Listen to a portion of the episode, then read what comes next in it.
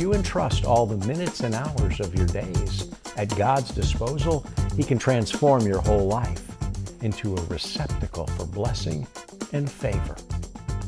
Before Moses left Egypt, God caused the Egyptians to be very favorable to the people of Israel. The enemies of Israel were no longer a problem. God turned them into a blessing for Israel. The Israelites left with Egypt's gold and silver. And they left in style. I mean, let me tell you, Israel marched off wearing Egypt's designer label clothes, too.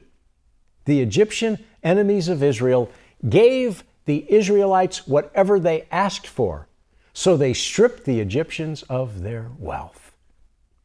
Your enemies are no more challenging, your reputation no more damaged, and your prospects are no bleaker than those of Moses. From the time of his birth, Moses was doomed. But as we know, his story ended very differently than Pharaoh envisioned.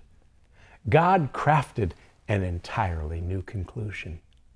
Moses showed the world a miraculous new perspective, and God revealed new strategies. He provided the tools to change lives. Having God's perspective can even change reality.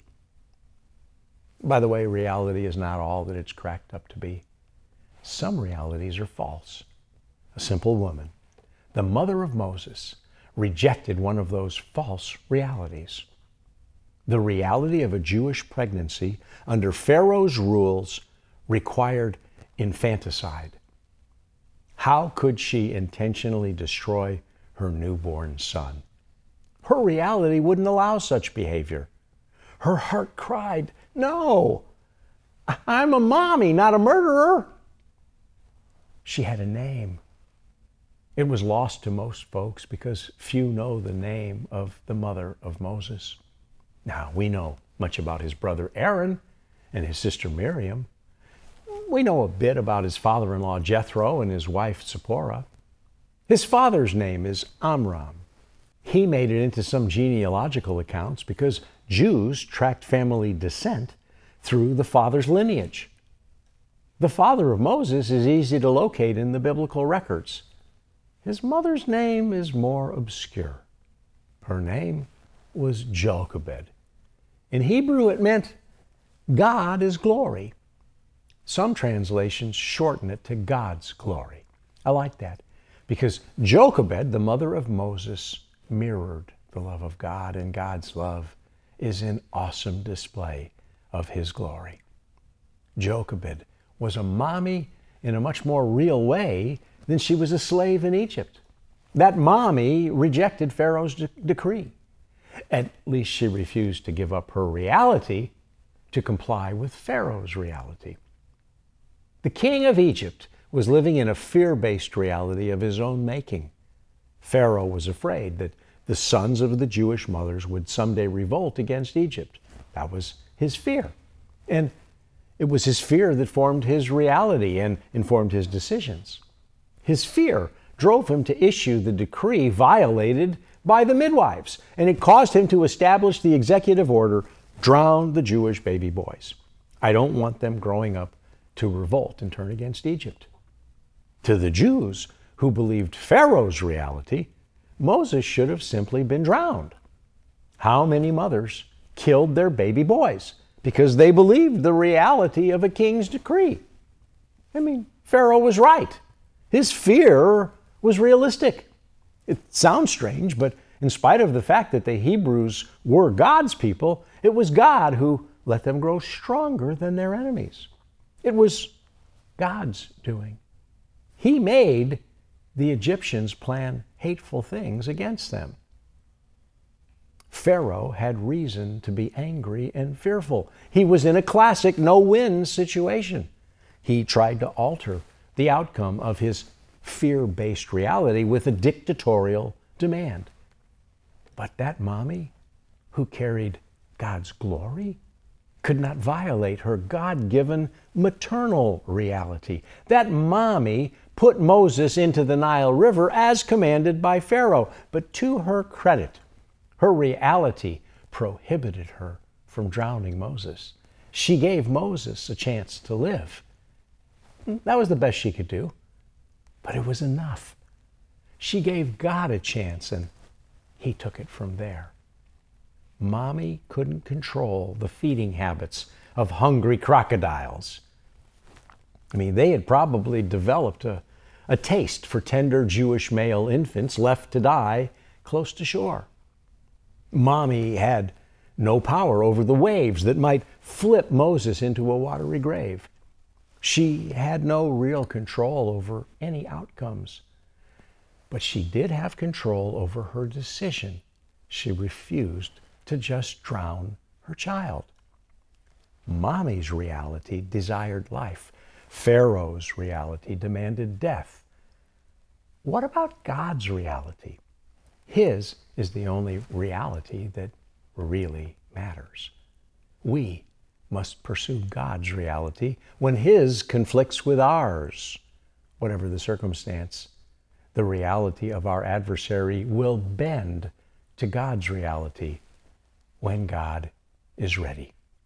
Even the state's reality must eventually give way to God's. Like the Jewish midwives, we must learn to reject the world's false realities and pursue God's. Like Jochebed, we must see beyond the obvious and envision the divine. When the world's reality is godless, we must pursue God's reality in our life. That's when He brings us a heightened sense that all things are possible with God. That's when His plans and His purposes and His power begins to upend the false realities that threaten to rob us of our dreams, cause our failure, and crush our hope. That's when God's miracles become our reality the mother of Moses reached her end. I'm sure when she floated little Moses down the river, her, her heart was broken. I mean, it was the worst day of her life. That was when her reality finally met up with God's. A little basket of dreams launched from the bulrushes in Egypt's Nile River sent her helpless little baby into the holy flow of God's salvation plan of the ages. Pharaoh didn't understand he'd become a bit player in the plan of God. He was a vessel fitted for destruction. And if we are wise, we will not judge such choices. They only remain in God's purview. What if God, wanting to show his wrath and to make his power known, endured with much long suffering, the vessels of wrath prepared for destruction.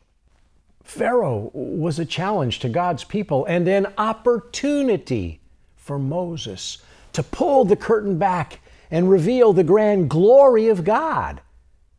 Every obstacle to the plan of God is subject to the immediate and radical change that God's will reveals without anyone's approval and over everyone's objections. Until we get to the end of our reality, we're not prepared to enter God's reality. Parents, if we're not ready to place our highest aspirations for our children's lives in a shaky, tar patched basket and let it float down a hostile river into God's hands, don't go near the water. But if we're ready for what's next in life as servants of God, buckle up, partner. The ride gets rocky, but amazing. The psalmist said, He holds our lives in His hands and He holds our feet to the path. I love that. He holds our feet to the path.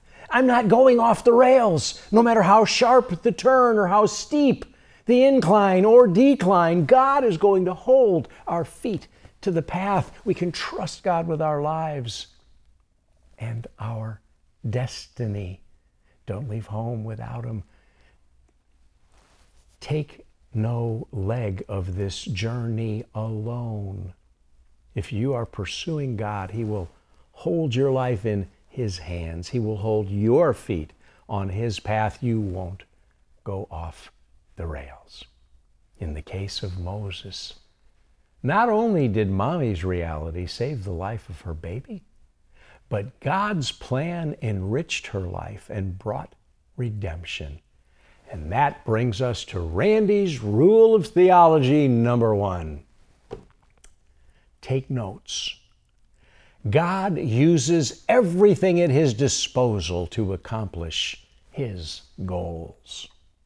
And rule number one is inseparable from rule number two. Randy's rule of theology number two everything and everyone are at God's disposal. Let me tell you, Pharaoh's worst nightmare became his reality. He attempted to change his fear based reality through dictatorial decree. He issued death warrants for all Jewish baby boys. He was determined to manage Jewish population control. He intended to continue using the free slave labor that underpinned Egypt's economy. And what happened? Pharaoh's daughter adopted baby Moses.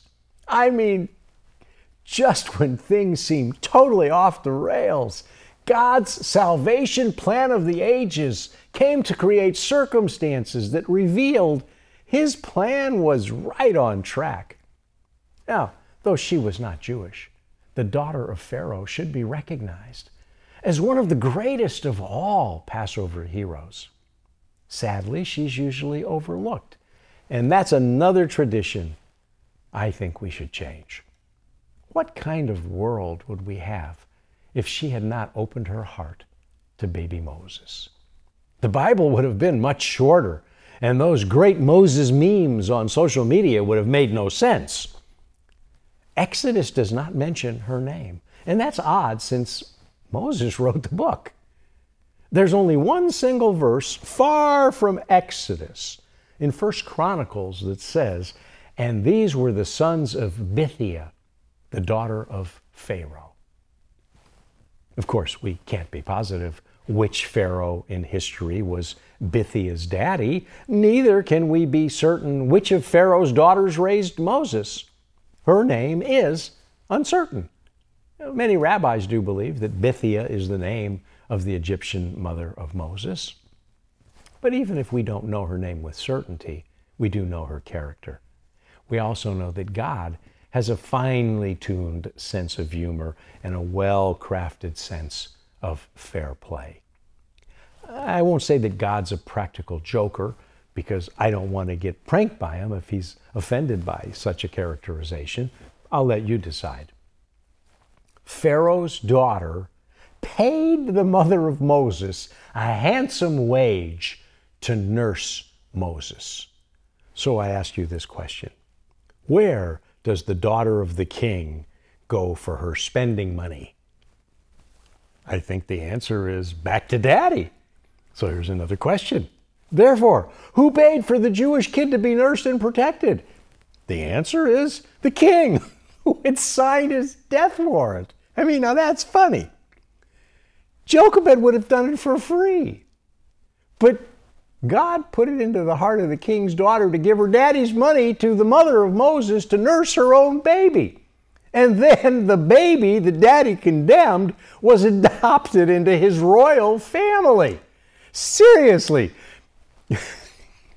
Moses moved into the palace. He probably got his own room, a pony and a puppy. I mean, God sat back and chuckled. And then God posted a great picture of the empty basket of reeds with a two word Texas caption that went viral. Bam! Well, you see what's next. And that brings me to Randy's rule of theology number three. Be sure and write this one down. God is good and He does all things well. We just need to stop doubting God. We got to stop thinking that God is mad at us or He's out to get us. We must quit assuming that things are not going to work out. We need to silence the failure loop, playing over and over and over again in our heads. Well, that didn't work. This ain't gonna work. You know, things just never work out for me. You all know the chorus to that song, don't you? Please don't sing along. Nobody likes me, everybody hates me, I'm going to go eat worms. this is a Passover prequel. Does Walmart even sell unleavened worms? It's time to learn the art of changing the channel in our heads because God loves us. He has a plan for our lives. He's good at what He does, and He has a reality that is far superior to the world's reality, to the government's reality, and to our own reality, especially if that pathetic failure loop is still playing. When we get to the end of our reality, God will transmit the details about moving into His reality. There's no promise of a pony and a puppy, but I promise that His reality is the one you want. You may not find the frequency for God's broadcasts on the channel where you watch football or your favorite televangelist. It is only heard by those who begin going directly to God. Turn to God and yearn for His Word if you intend to learn His will. Pray, read, trust, discover God's character, fall back in love with God. He's in love with you. And we should not forget that over 400 years had slipped by while the Hebrews lived in Egypt. The call of Moses did not come quickly. Moses was not prepared to properly engage his call. He took an early stab at being the Redeemer of the Hebrews, but his purpose for living was not yet fully understood. He saw an injustice and attempted to repair it by, by killing a man. In fact, Moses was guilty of premeditated murder.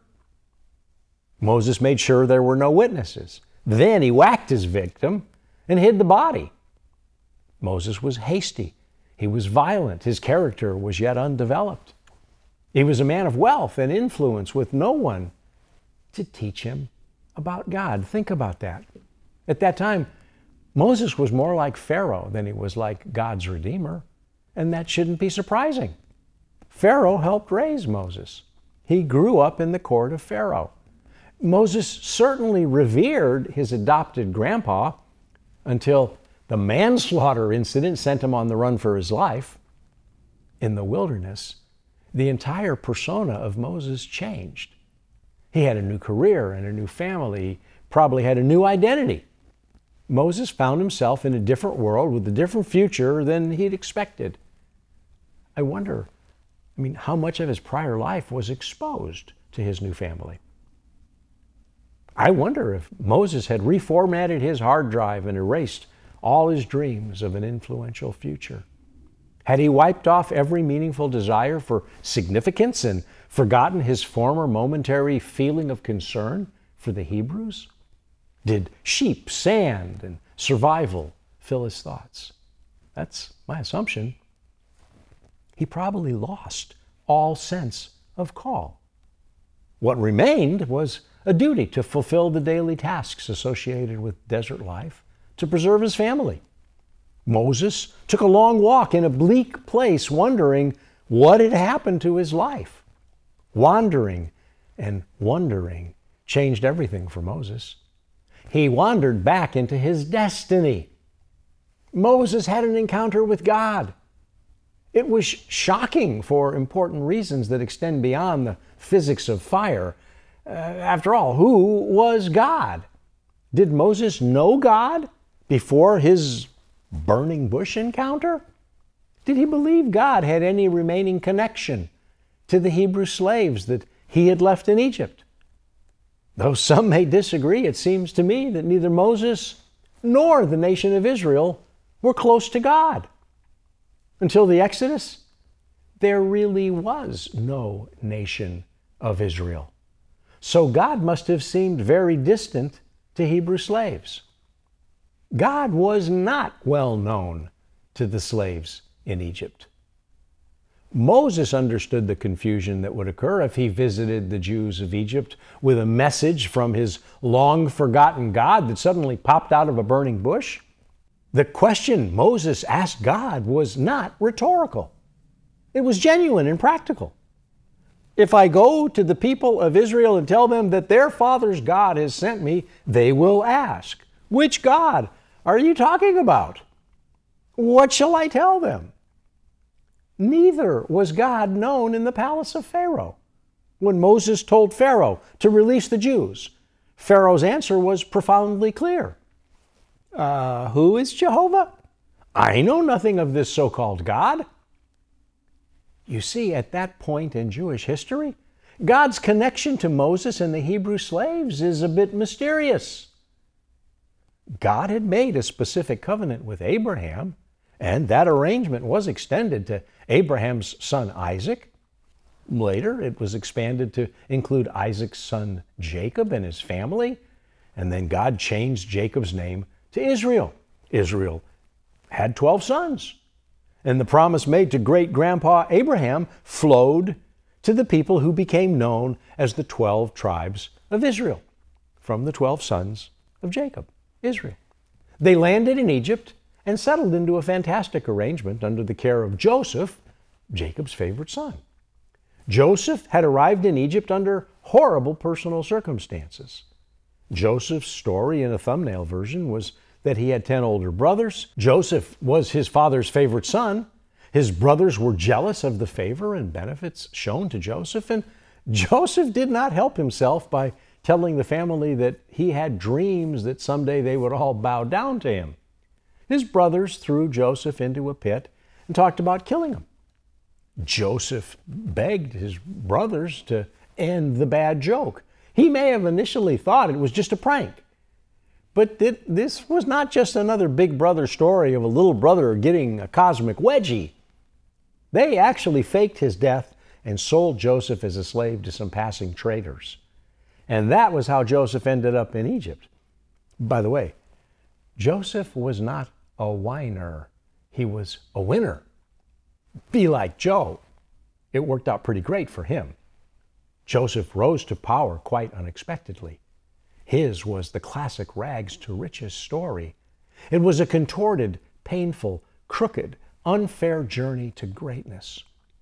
Through the unparalleled success of Joseph's leadership, the nation was saved from starvation and Pharaoh became famously wealthy. It was an amazing reversal of fortune story that unfolded in Joseph's life, but all good things came to an end. When the favor curried by Joseph ended, the Jews were soon enslaved by a later Pharaoh. After 430 years, Joseph was just a bag of bones. Well, actually, he was mummified like his father Jacob. But the Hebrews had become Egypt's perpetual slave class. God heard the cries of his people in bondage.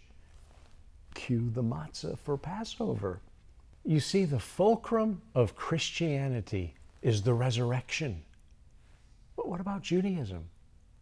The fulcrum of Judaism is the Exodus at Passover. It was through the Exodus that the nation of Israel came into being. God transitioned from having a relationship with the family of Israel, Jacob, to a relationship with the entire nation of Israel. This work examines the path Moses took to greatness. It was not a straight path to glory.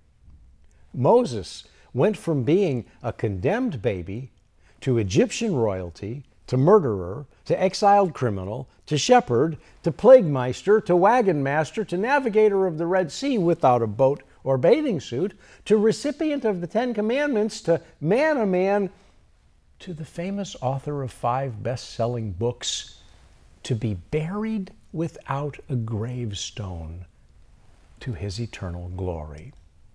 His resume was impressive, but his career path was fitful and spasmodic. By the time Moses married and became a shepherd, he had lowered his career expectations. Moses quickly outgrew his temporary left wing fixation of identifying with the Jewish slave class. He transcended a desire to help the underprivileged and had actually joined the ranks of the underprivileged. During his brief, failed midlife redeemer phase, Moses had acted impetuously and taken matters into his own hands by killing an Egyptian taskmaster. His motive was sincere, but he had no plan and he had no God. When the Jews responded negatively, the younger, thin skinned version of Moses escaped to anonymity. I mean, his failed attempt to play the part of a deliverer caused his right wing ruling family to cut ties.